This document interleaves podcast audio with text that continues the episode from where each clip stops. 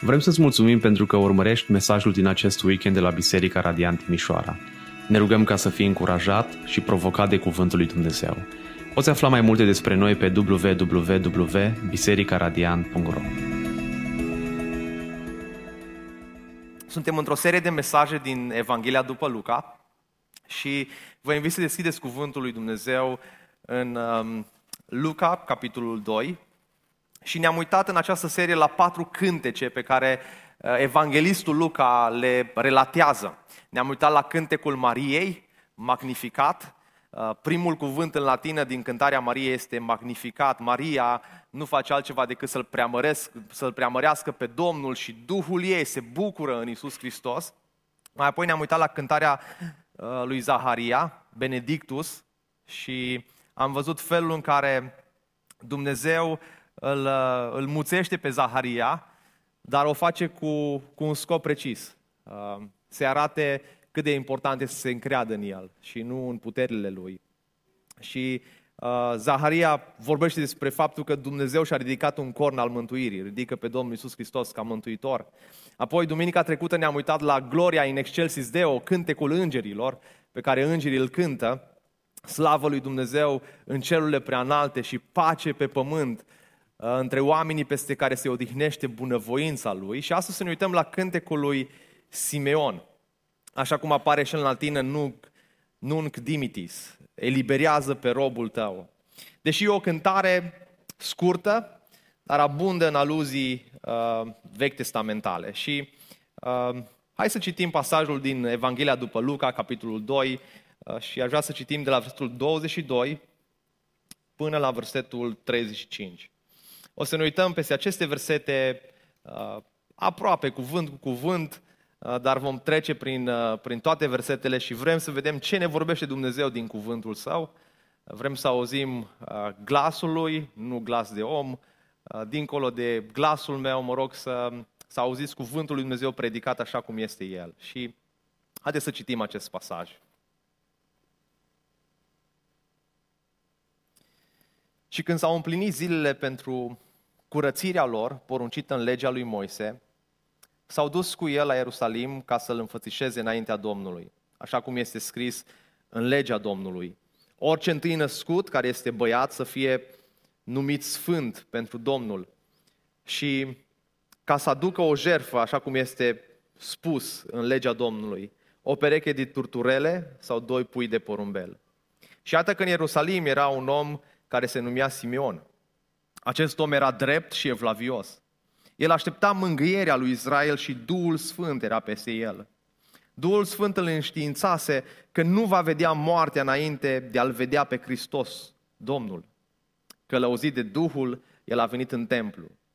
Când părinții l-au dus înăuntru pe copilul Iisus ca să împlinească cu privire la el obiceiul legii, Simeon l-a luat în brațe, l-a binecuvântat pe Dumnezeu și a zis, Acum, Stăpâne, eliberează-l pe robul tău în pace după cuvântul tău. Căci ochii mei au văzut mântuirea ta pe care ai pregătit-o în prezența tuturor popoarelor. O lumină ca revelație pentru neamuri și o slavă pentru poporul tău Israel. Tatăl și mama lui Isus erau uimiți de ceea ce spunea despre el. Simeon i-a binecuvântat și a zis Mariei, mama lui Isus. Iată, acesta este rânduit pentru cădere și ridicarea multora în Israel și pentru a fi un semn care va stârni împotriviri, ca astfel să fie descoperite gândurile din multe inimi și o sabie va străpunge chiar sufletul tău. Amin. Haideți să ne rugăm. Așa cum stăm, aș vrea să vă luați un timp în care să vă rugați uh, ca Dumnezeu să vorbească inimii voastre. Dincolo de trup, dincolo de materie, noi avem un suflet Ah, și sufletul nostru are nevoie de Dumnezeu, are nevoie de ah, puterea Lui Dumnezeu în viața noastră, la fel cum trupul are nevoie de hrană fizică. Și aș vrea să, să vă rugați ca Dumnezeu să ah, binecuvinteze sufletul vostru și să îl mântuiască și să vă vorbească din cuvântul Lui, ca să puteți să răzbiți în viața aceasta, încrezându-vă în El. Haideți să ne rugăm. Doamne, mărturisim că Tu ești Dumnezeul nostru și în Tine ne putem pune toată încrederea. Te rog, Doamne, să ne ierți ori de câte ori ne-am dus în lumea aceasta prin puterile noastre, prin inteligența noastră, prin ambițiile noastre și nu ne-am pus încrederea în Tine. Doamne, vină în ajutorul nostru și dă-ne, Doamne, puterea să înțelegem cuvântul Tău. Prin Duhul Tău cel Sfânt deschide ochii noștri și mintea noastră să vedem cine este Isus Hristos. Să vedem că acest Isus Hristos din Iesle, Doamne, este însuși Dumnezeu, este Mântuitorul oamenilor. Și ajunge să ne punem toată încrederea în El. Doamne, fă ca Duhul Tău cel Sfânt să atingă inimile noastre, să le întărească în credință și să le mântuiască prin predicarea cuvântului. În numele Domnului Isus Hristos m-am rugat. Amin. Înainte de a privi cu multă atenție la această relatare, aș vrea să vă reamintesc că acest pasaj nu este un basm, nu este o legendă. Și această relatare, așa cum am văzut și săptămâna trecută, duminică, este o istorie reală, așa cum uh, ne-o relatează istoria. Și dacă ați uitat din istorie anumite lucruri, mergeți la cartea de istorie și vedeți că în vremea aceea era un Pilat, uh, în istoria noastră, era un Augustus, era un Cezar și toate lucrurile astea nu sunt uh, niște bazme și sunt uh, realități istorice. Și acest lucru este important de reținut deoarece speranța bazată pe bazme nu este o speranță solidă. Uh, speranța construită pe adevăr va face pentru tine și pentru mine ceea ce a făcut pentru Simeon. Doamne, acum poți să eliberezi pe robul tău în pace. Pentru că am văzut mântuirea. Asta este speranța mea, spune Simeon. Te-am văzut pe tine. Am văzut mântuirea. Mi-ai deschis ochii să te cunosc. Și acum e tot ce, tot cea mai bun. E comoara mea. E speranța mea. Așa cum am văzut duminica trecută, Luca scrie această Evanghelie și în mod special Cartea Faptele Apostolilor pentru un om ales, un om de rang înalt pe nume Teofil. Uh, era o oficialitate și face lucrul ăsta cu un scop anume, ca prealesul Teofil, chiar așa începe capitolul 1, să cunoască bine certitudinea lucrurilor despre care a fost învățat prin vriu grai. Vrem ca Teofil să cunoască aceste cuvinte. Vrem ca uh, acest, această relatare să fie benefică pentru el să cunoască cuvântul lui Dumnezeu mai bine. Și astăzi să ne uităm la trei lucruri din acest pasaj. Și anume, la faptul că Dumnezeu l-a ales pe Iisus Hristos pentru a împlini legea, apoi Dumnezeu îl alege pe Iisus Hristos ca lumină pentru neamuri și slava poporului său Israel, și, nu în ultimul rând, Dumnezeu îl alege pe Iisus să ducă mântuirea prin moartea sa pe cruce. Uitați-vă la primul aspect, primul punct. Iisus, Dumnezeu îl alege pe Iisus pentru a împlini legea. De cinci ori în acest pasaj, începând cu versetul 22, Luca menționează cuvântul lege. Versetul 22, poruncită în legea lui Moise.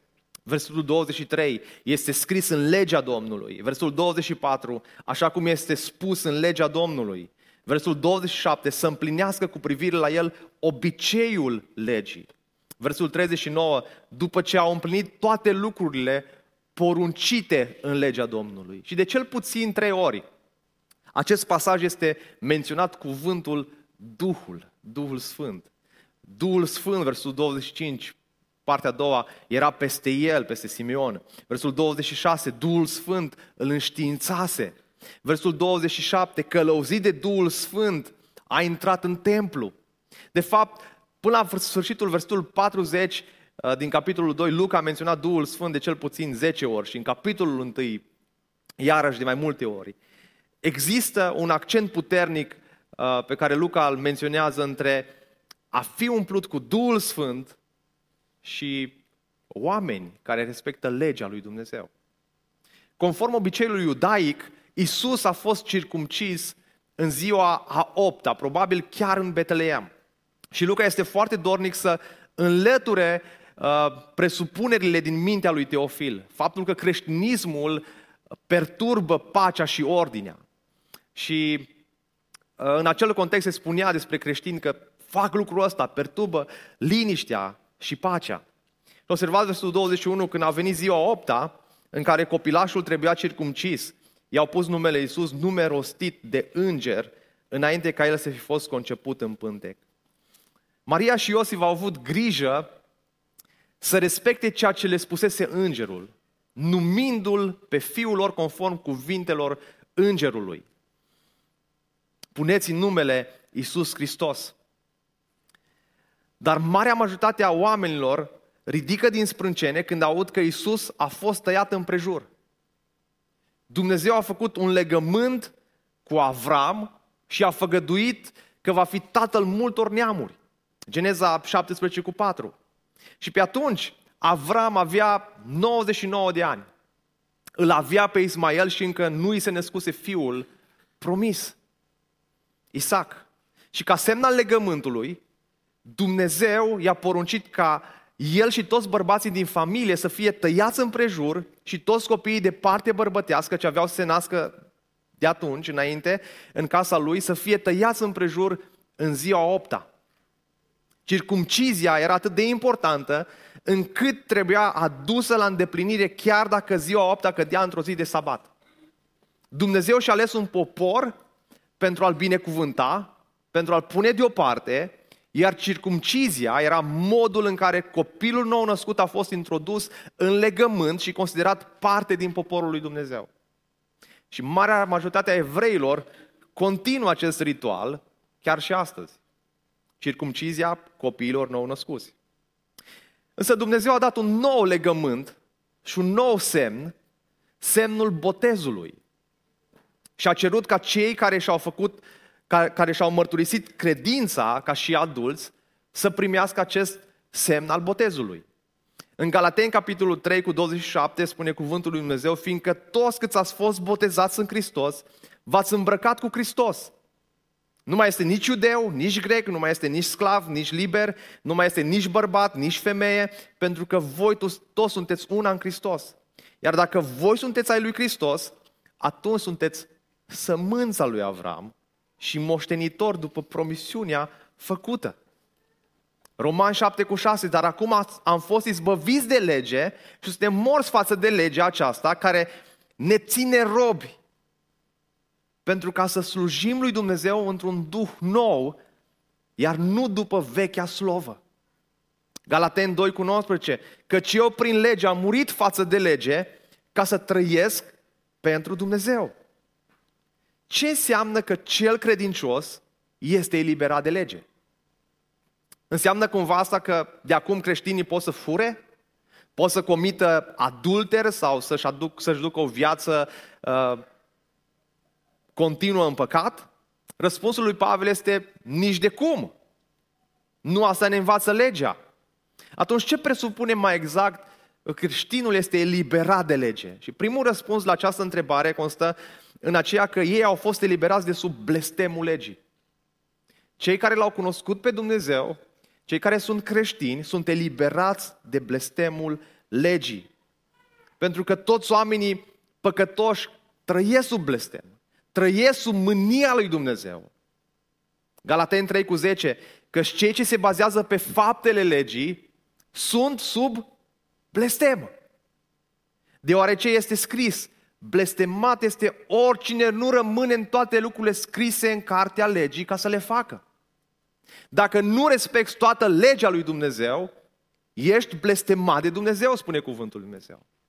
Dacă nu împlinești toate poruncile din Vechiul Testament, care sunt cu sutele, ești sub mânia lui Dumnezeu.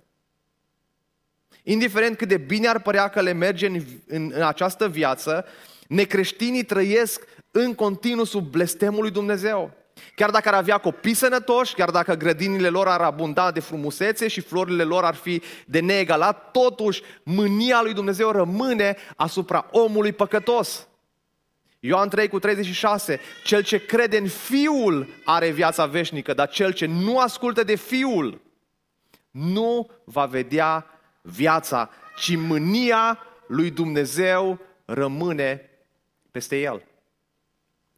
Iar într-o zi vor auzi aceste cuvinte îngrozitoare, duceți-vă de la mine, căci nu v-am cunoscut. blestemaților, în focul cel veșnic care a fost pregătit diavolului și îngerilor lui. Pe de altă parte, creștinul a fost răscumpărat de sub blestemul legii.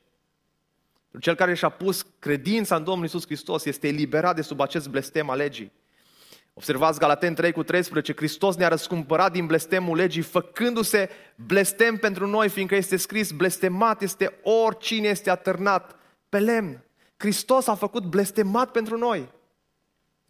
Și dacă ești creștin astăzi aici, și anume dacă ești născut din nou și ți-ai pus încrederea în El, asta înseamnă să fii creștin, nu te mai afli sub blestem. Nu te mai afli sub mânia lui Dumnezeu. Nu mai există nici cea mai mică fărâmă de blestem asupra ta. Pentru că Hristos a împlinit toată legea. Chiar încă de mic, din faptul că l-a pus într-o familie care să respecte legea lui Dumnezeu. Hristos a împlinit toată legea. O singură persoană în istoria omenirii a reușit acest lucru. El, Hristos. În rest, toți au eșuat. Totul, toți au eșuat în a păzi legea lui Dumnezeu.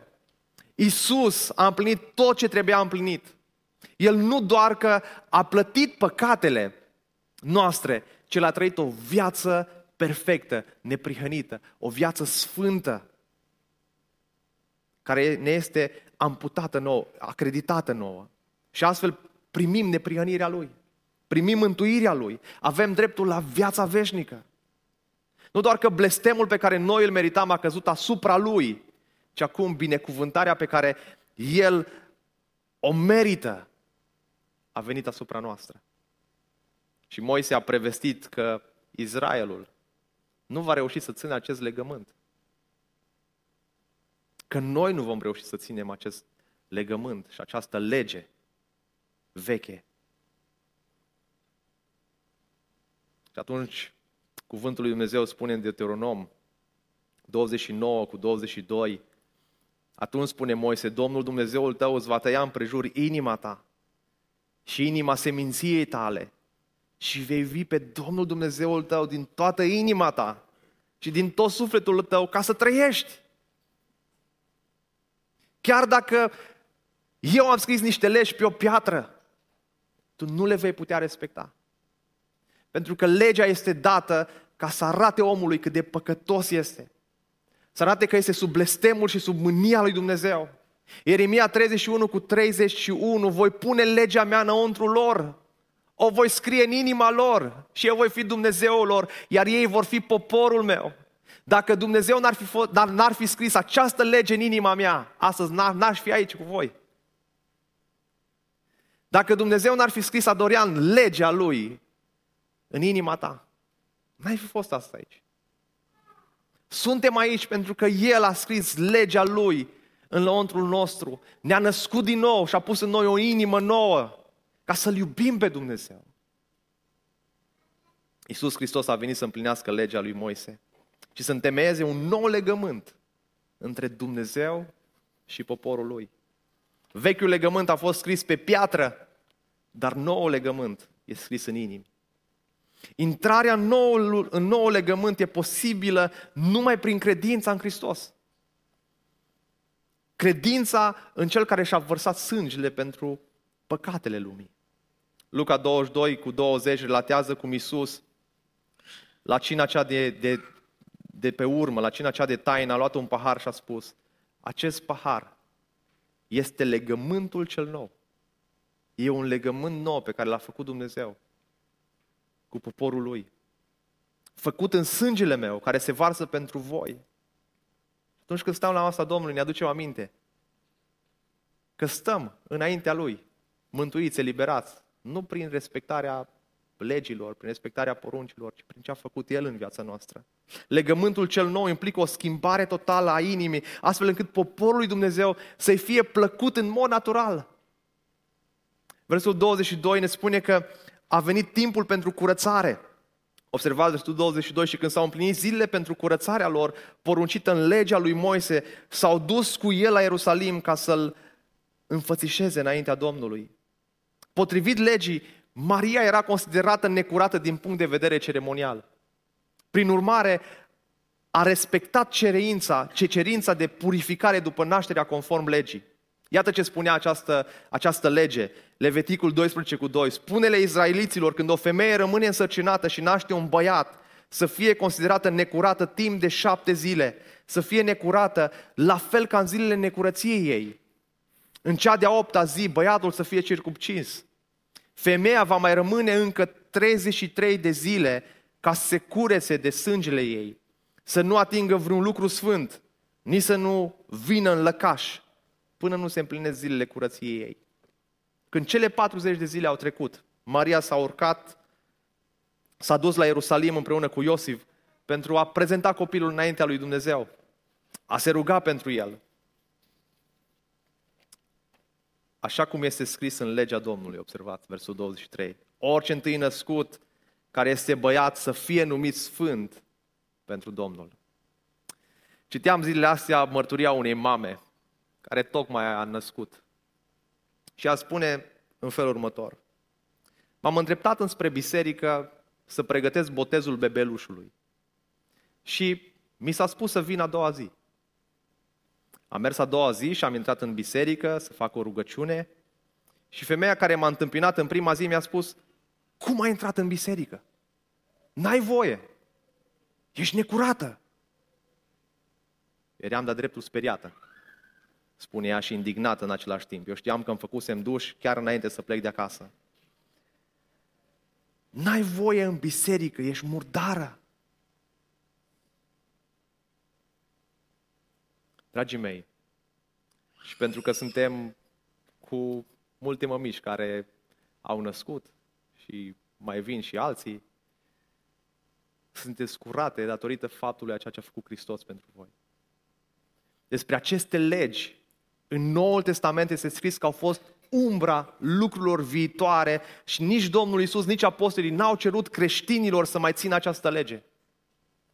Când apostolii au convocat Consiliul din Ierusalim la care s-au discutat cu privire la lucrurile din legea Vechiul Testament, care trebuia să le respecte și creștinii, s-au ajuns la această otărâre care a fost trimisă printr-o epistolă bisericii din Antiohia. Fapte 15 cu 28.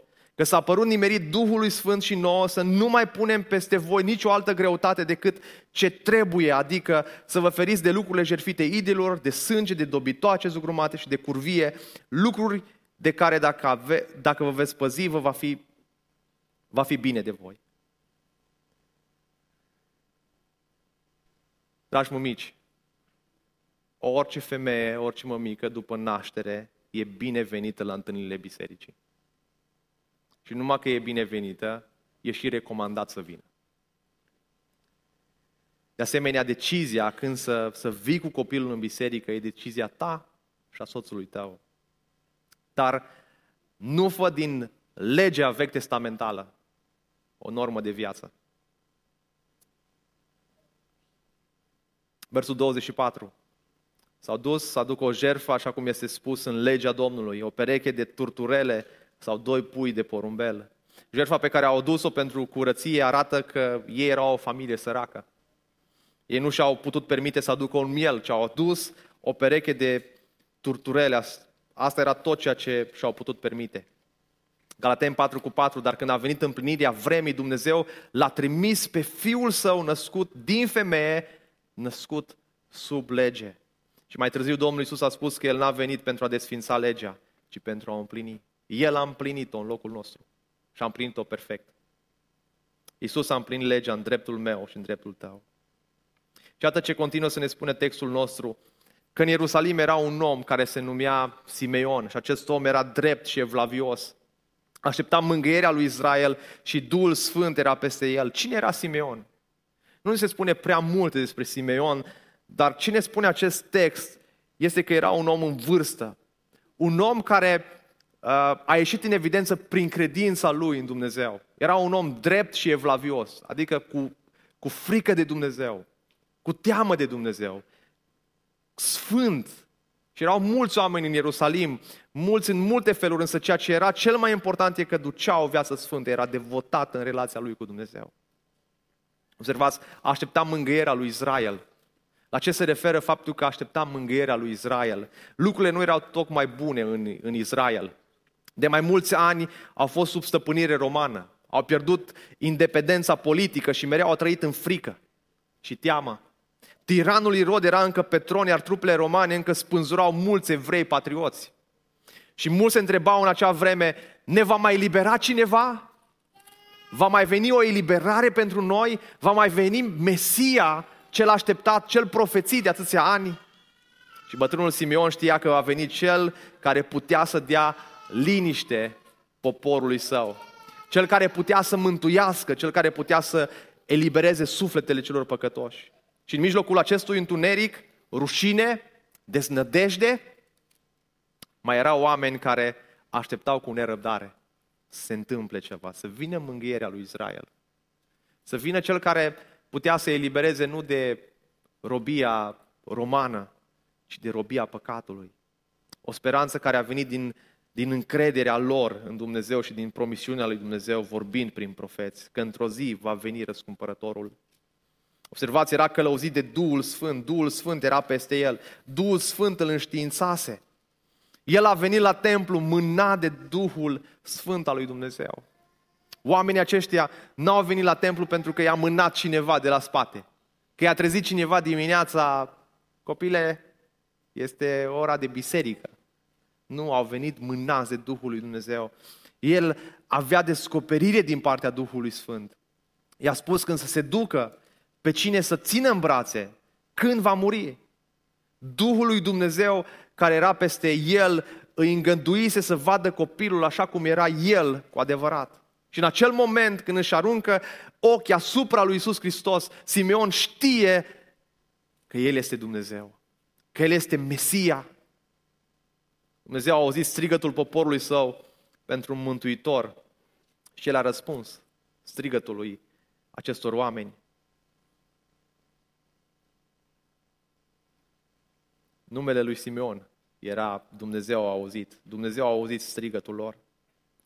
Și una dintre cele mai arzătoare și frecvente dorințe ale omului credincios este să fie călăuzit de Duhul lui Dumnezeu. Mulți ar vrea să știe, să simtă călăuzirea și mulți o pierd pentru că nu au răbdare. Nu au răbdare. Vor să meargă prin puterea lor, vor să meargă prin înțelepciunea lor, vor să meargă prin entuziasmul lor, dar nu prin puterea Duhului lui Dumnezeu. Și în viață și în slujire poți să mergi fie prin puterea ta, fie prin puterea lui Dumnezeu. Vreau să te întrebi în dimineața aceasta, tu prin ce putere mergi? Fie că ai un job, fie că ai familie sau copii, fie că ești uh, casnică, că ești văduvă, prin ce putere mergi? Prin puterea Duhului lui Dumnezeu sau prin puterea ta?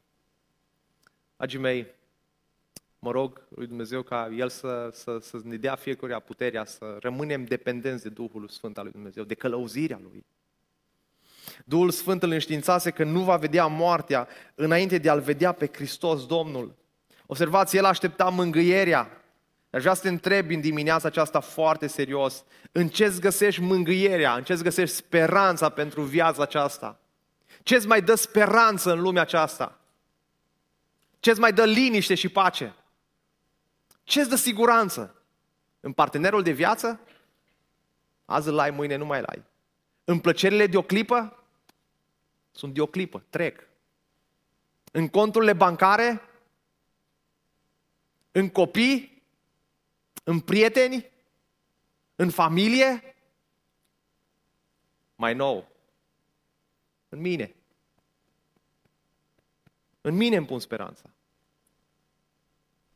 Și atunci când îți pui speranța în tine, vei eșua. Singurul în care îți poți da, îți pune speranța, atât în viața aceasta cât și după moarte, singurul Dumnezeu. Când îți pui speranța în El și nădejdea în El, nu vei eșua.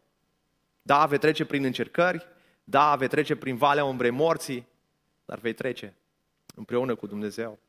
Versul 28, călăuzit de Duhul, el a venit în templu.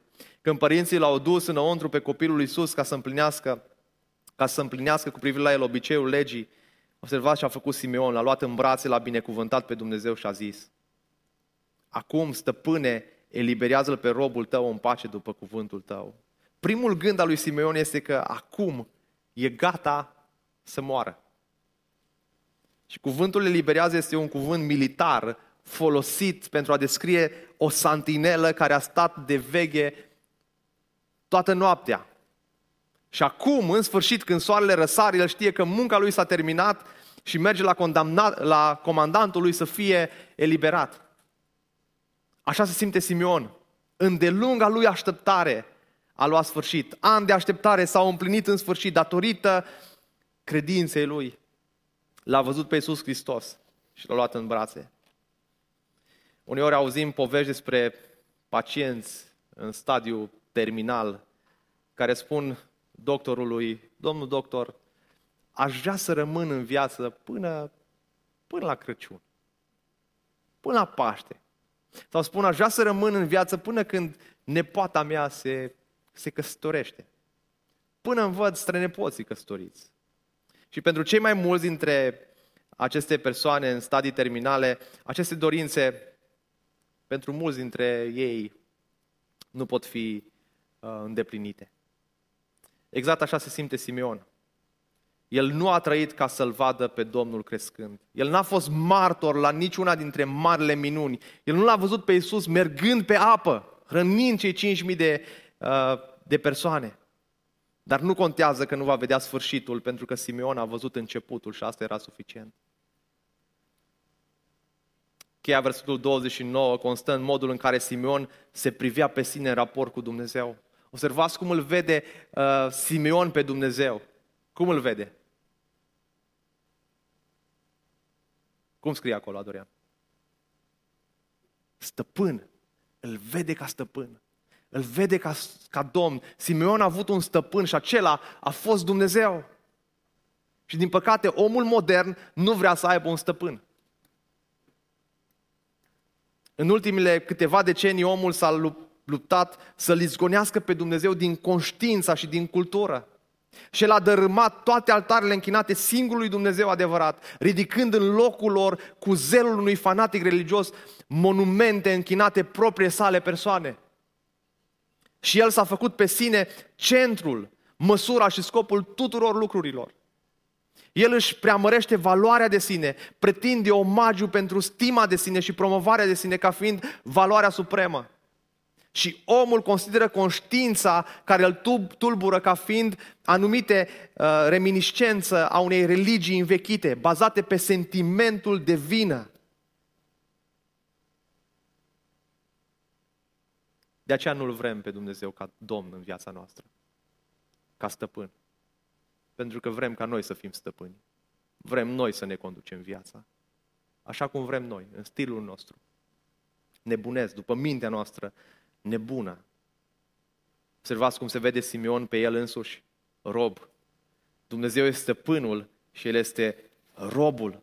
Și mulți îl scriu pe piatra funerară, aici odihnește robul lui Dumnezeu. Dar despre acei oameni, de fapt, mulți știu că n-au fost robi al lui Dumnezeu. Au fost robi diavolului, pe ei a robit alte lucruri și păcate. Simeon, dragilor, nu a fost un creștin de Crăciun de formă, care zicea și el ca mulți alții, cred în Dumnezeu. Nu, Simeon era un om cu o viață căruia stăpân era Dumnezeu. Și el se vedea rob. Și am văzut asta chiar în trăirea lui, care era diferită, relațiile lui erau diferite, cu frică de Dumnezeu, credința lui era diferită. Observați destul 30, căci ochii mei au văzut mântuirea ta pe care ai pregătit-o în prezența tuturor popoarelor. Observați, Dumnezeu este Cel care a pregătit mântuirea. Ai pregătit această mântuire.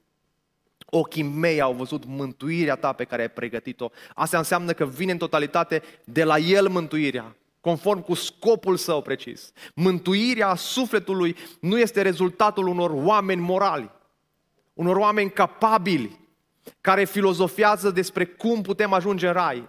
Mai degrabă Mântuirea este revelația lui Dumnezeu a planului său de mântuire pe care l-a pregătit pentru om.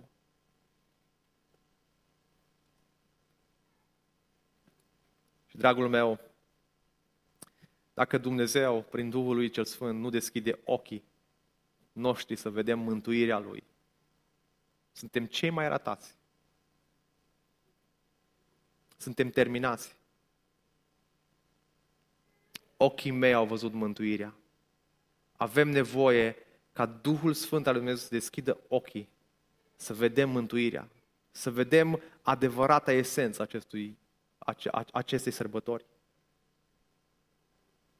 Dar observați în al doilea rând că Dumnezeu l-a rânduit pe Iisus ca lumină pentru neamuri și slava poporului său Israel. Toate popoarele se referă la toate națiunile. Versetul um, 32. O slavă pentru poporul tău Israel. Pentru toate popoarele. Toate popoarele se referă la toate națiunile. Mântuirea lui Dumnezeu prin Isus nu este exclusiv pentru evrei, ci pentru toate națiunile. Adică nu este limitată la un singur popor, ci e întinsă înspre o multitudine de popoare. Versul 32, o lumină ca revelația pentru neamuri și o slavă pentru poporul tău Israel. Simeon spune că Mesia a venit pentru Israel, dar și ca să lumineze neamurile. Roman 3 cu 29, sau poate Dumnezeu este doar Dumnezeul iudeilor, spune Pavel? Nu este și al neevreilor? Da, este și al neevreilor, deoarece este un singur Dumnezeu care îi va îndreptăți prin credință pe cei circumciși și tot prin credință și pe cel necircumcis. Deci ce înseamnă astăzi pentru noi să spunem că Dumnezeu este Dumnezeul neamurilor? Ce înseamnă că Dumnezeul este Dumnezeul oricărui grup etnic pe care uh, îl vei vedea vreodată pe acel om etnic chiar și în piața 700, plimbându-se prin piață.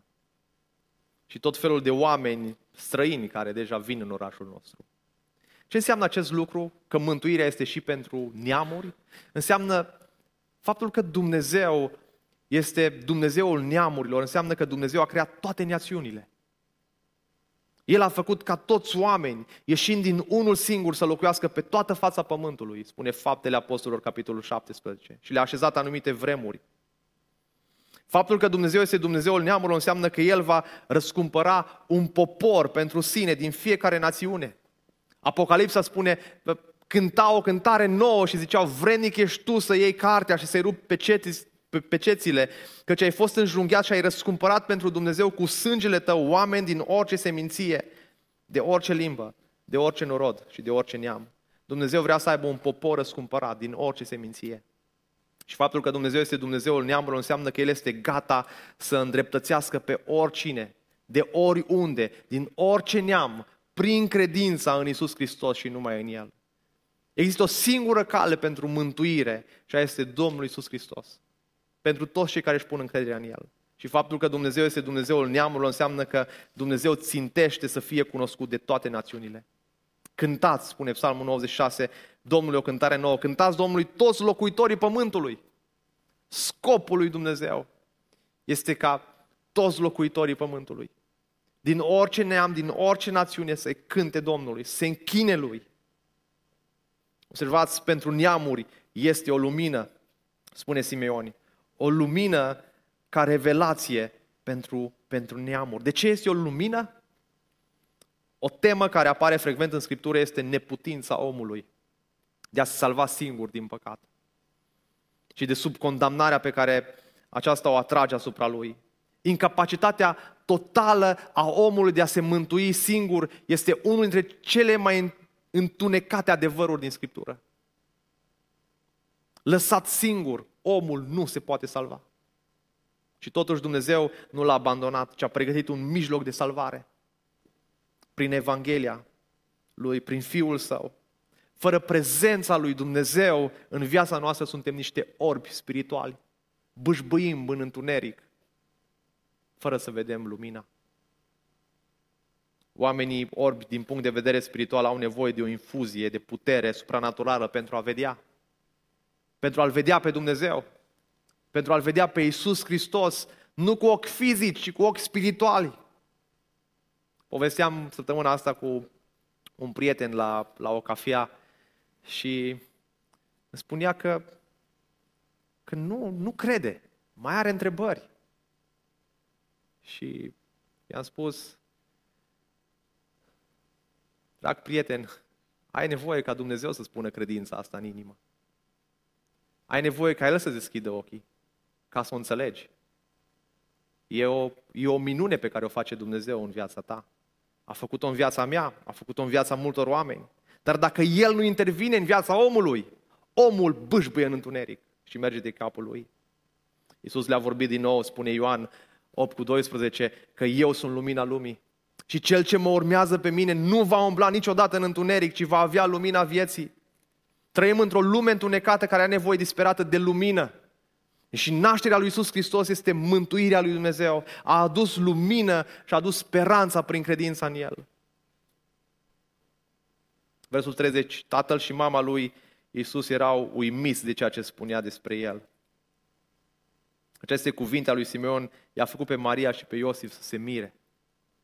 Și nu știu cum uh, n-ai putea să te miri dacă uh, peste câteva săptămâni un membru în biserică l-a luat pe Marcus în brațe, urmează binecuvântarea lui Marcus, și să, să spună, acest copil va fi viitorul președinte a României.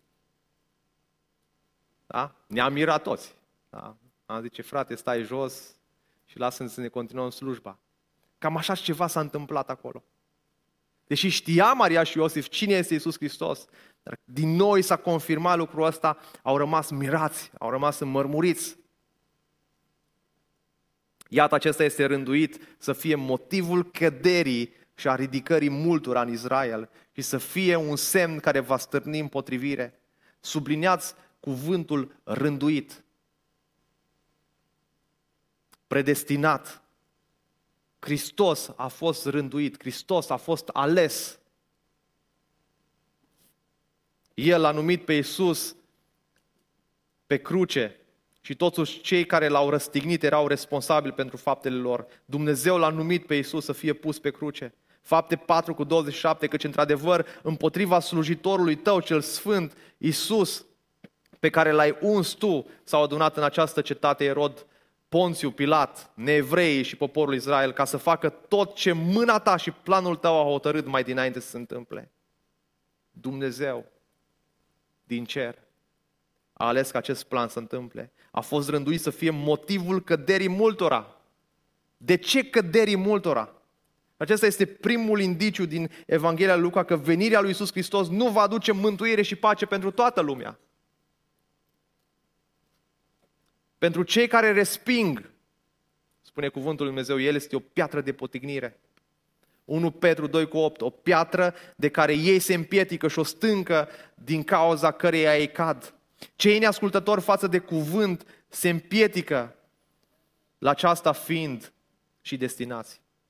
Isus va fi un semn care va stârni împotrivire și o pietică. Și oamenii din Evanghelie au, au, au reacții diferite la acest semn. La fel ca astăzi oamenii au răspunsuri diferite la Isus. Unii merg pe stradă, nu le pasă de nimeni, unii ca Simeon se bucură și spun ochii mei au văzut mântuirea și alții vorbesc împotriva lui. Și se împietică de Isus Hristos. Și nu recunosc și nu cred în El. Ideea este că nu poți fi neutru față de Isus Hristos. Fie vei recunoaște că este Isus Hristos, Fiul lui Dumnezeu, fie nu. Fie va fi pentru tine o cădere pentru totdeauna din punct de vedere spiritual, fie va fi o ridicare spirituală. Și versetul de aur este Ioan 3 cu 16, fiindcă atât de mult a iubit Dumnezeu lumea, pentru că a dat pe singurul lui Fiu, pentru ca oricine crede în El să nu piară, ce să aibă viață veșnică. E versetul de aur al Scripturii. Dar textul continuă. Și uităm de el să-l, să-l spunem de multe ori. Cel ce crede în El, versetul 18, nu este judecat. Dacă crezi în Isus Hristos, la finalul vieții nu vei fi judecat de Dumnezeu și vei primi iertarea, vei primi mântuirea, vei primi justificarea, cum vrei să o numești. Însă cel ce nu crede în Isus Hristos a și fost judecat pentru că nu a crezut în numele singurului Fiu al lui Dumnezeu. Mesajul Evangheliei care vorbește despre întruparea lui Isus, moartea, învierea și înălțarea lui Isus la cer este singurul mesaj care poate să mântuiască sufletul omului. Și Scriptura ne învață că acest mesaj este pentru fiecare om care crede. Scriptura, de asemenea, nu ne învață faptul că Evanghelia este pentru fiecare om care crede, ci ne avertizează și că Evanghelia este împotriva fiecărui om care nu crede. Cel care nu crede, spune Scriptura, va fi judecat. Evanghelia nu asigură mântuirea pentru oricine, ci pentru oricine crede. Pentru cei care nu cred Evanghelia este o condamnare la moarte, o condamnare veșnică. Mânia lui Dumnezeu vine peste cei păcătoși. Ca astfel să descopere gândurile din multe inimi, să descopere cine ești tu fără Dumnezeu. Dar Dumnezeu, există și o veste bună. Și vestea bună este că Dumnezeu l-a rânduit pe Hristos, l-a predestinat pe Hristos să aducă mântuirea prin moartea sa. Și cu asta aș vrea să încheiem. Versul 35, o sabie îți va străpunge chiar sufletul. Și există cel puțin 10 opinii despre ceea ce poate însemna această, această explicație. Dar cred că se referă la angoasa extremă pe care a simțit-o Maria când și-a văzut fiul respins și răstignit. Imediat după mărturisirea lui Petru, Iisus a declarat că trebuie să, să meargă la Ierusalim, să sufere multe de la bătrâni, preoți, cei mai de seamă și cărturari, să fie ucis, spune Matei 16 cu 21, și să învieze a treia zi. Planul lui Dumnezeu de a-și trimite Fiul în trup uman a fost ca El să moară pe cruce în locul nostru, în locul celor care își pun încrederea în El, în locul celor păcătoși. Noi meritam moartea, mânia lui Dumnezeu, dar Isus Hristos a venit să ne aducă vestea bună a Evangheliei. În concluzie, aș vrea să te întreb, ce înseamnă acest sărbător pentru tine? Cine este Isus pentru tine? Există două variante, două răspunsuri. Fie este Fiul lui Dumnezeu, Mântuitorul tău, Mântuitorul sufletului tău în care spui toată încrederea, fie este un basm și o legendă. Dar trebuie să te hotărăști. Fie este Fiul lui Dumnezeu din ceruri, și dacă nu este, atunci este cea mai mare minciună din istoria omenirii și demn de cel mai profund dispreț al nostru. Dar dacă este Fiul lui Dumnezeu, atunci singurul răspuns posibil este să te închini Lui, să te supui Lui și să asculți de El. Mă rog ca de aceste sărbători, Iisus Hristos să fie stăpânul tău, să fie Domnul tău, să fie mântuitorul sufletului tău, să-L asculți și să-L urmezi așa cum Simeon a făcut și să te închini Lui toată viața. A Domnului nostru Iisus Hristos să fie gloria și slava în viețile noastre, în biserica Lui răscumpărată, de acum și până în veci de veci. Amin. Aș vrea să, să încheiem cu rugăciune în dimineața asta și aș vrea ca acolo unde ești să închizi ochii și să-mi permit să, să mă rog pentru tine, pentru viața ta și pentru ca acest cuvânt să rodească în inimile noastre. Doamne Tată, îți mulțumim pentru acest cuvânt al Tău. Și îl mulțumim, Doamne, pentru exemplul lui Simeon de pe paginile Scripturii, pentru încrederea pe care el a avut-o în Tine. Și mărturisim, Doamne, că suntem oameni slabi, suntem oameni păcătoși, dar avem nevoie de iertarea Ta. Avem nevoie de harul Tău. Îți mulțumim că unora dintre noi, Doamne, ni te-ai descoperit și ne-ai deschis ochii și mintea să Te cunoaștem, să Te urmăm, nu prin puterea noastră, ci prin puterea Duhului Tău ce Sfânt. Doamne, dacă ar fi fost de capul nostru să mergem prin lumea asta, am șchiopăta și am merge în întuneric. Dar îți mulțumim că Tu ai venit cu lumina, cu lumina cea de sus. Ai coborât la noi, Dumnezeu din Dumnezeu adevărat. Și ai venit să ne aduci salvarea sufletului nostru. Doamne, într-o zi vom închide și noi ochii, ca și Simeon. Și ajută-ne, Doamne, să, să închidem cu speranța în Tine, cu încrederea în Tine, cu nădejdea în Tine. Și ajută-ne, Doamne, să Te iubim, să Te cunoaștem tot mai mult, să Te urmăm ca Domn, iar noi să fim robi ai Tăi, slujitorii Tăi. Îți mulțumim pentru dimineața aceasta, îți mulțumim că putem sărbătorim întruparea ta și te cinstim pe tine și îți dăm ție slavă și glorie de acum și până în veci de veci. Amin.